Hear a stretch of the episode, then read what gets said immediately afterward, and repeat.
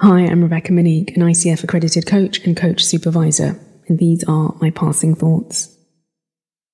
Michelle Obama was recently quoted saying, quote, We should always have three friends in our lives one who walks ahead, who we look up to and follow, one who walks beside us, who is with us every step of our journey, and then one who we reach back for and bring along after we've cleared the way. End quote. This composition encourages us to recognize our place in a bigger relational ecosystem. Learning from those who came before instills faith on our path and awakens our potential. The consistency and continuity the friend beside us provides helps us stay connected and feel less alone or lonely.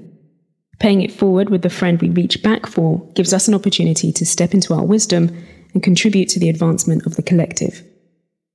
Many of us are fortunate to have one true friend, let alone three. Of the friends you have, be sure to include yourself. Become the friends you wish you had. Be your own best friend. From another perspective, we can look at the friend who walks ahead of us as our future self, an even more evolved version of ourselves, cheering us on, lovingly guiding us, conspiring with us for our greatest good.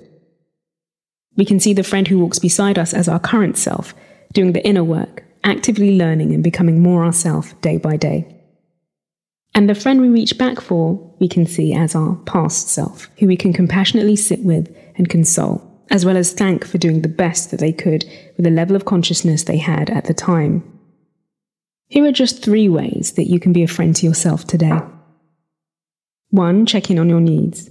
What do you need to give yourself right now?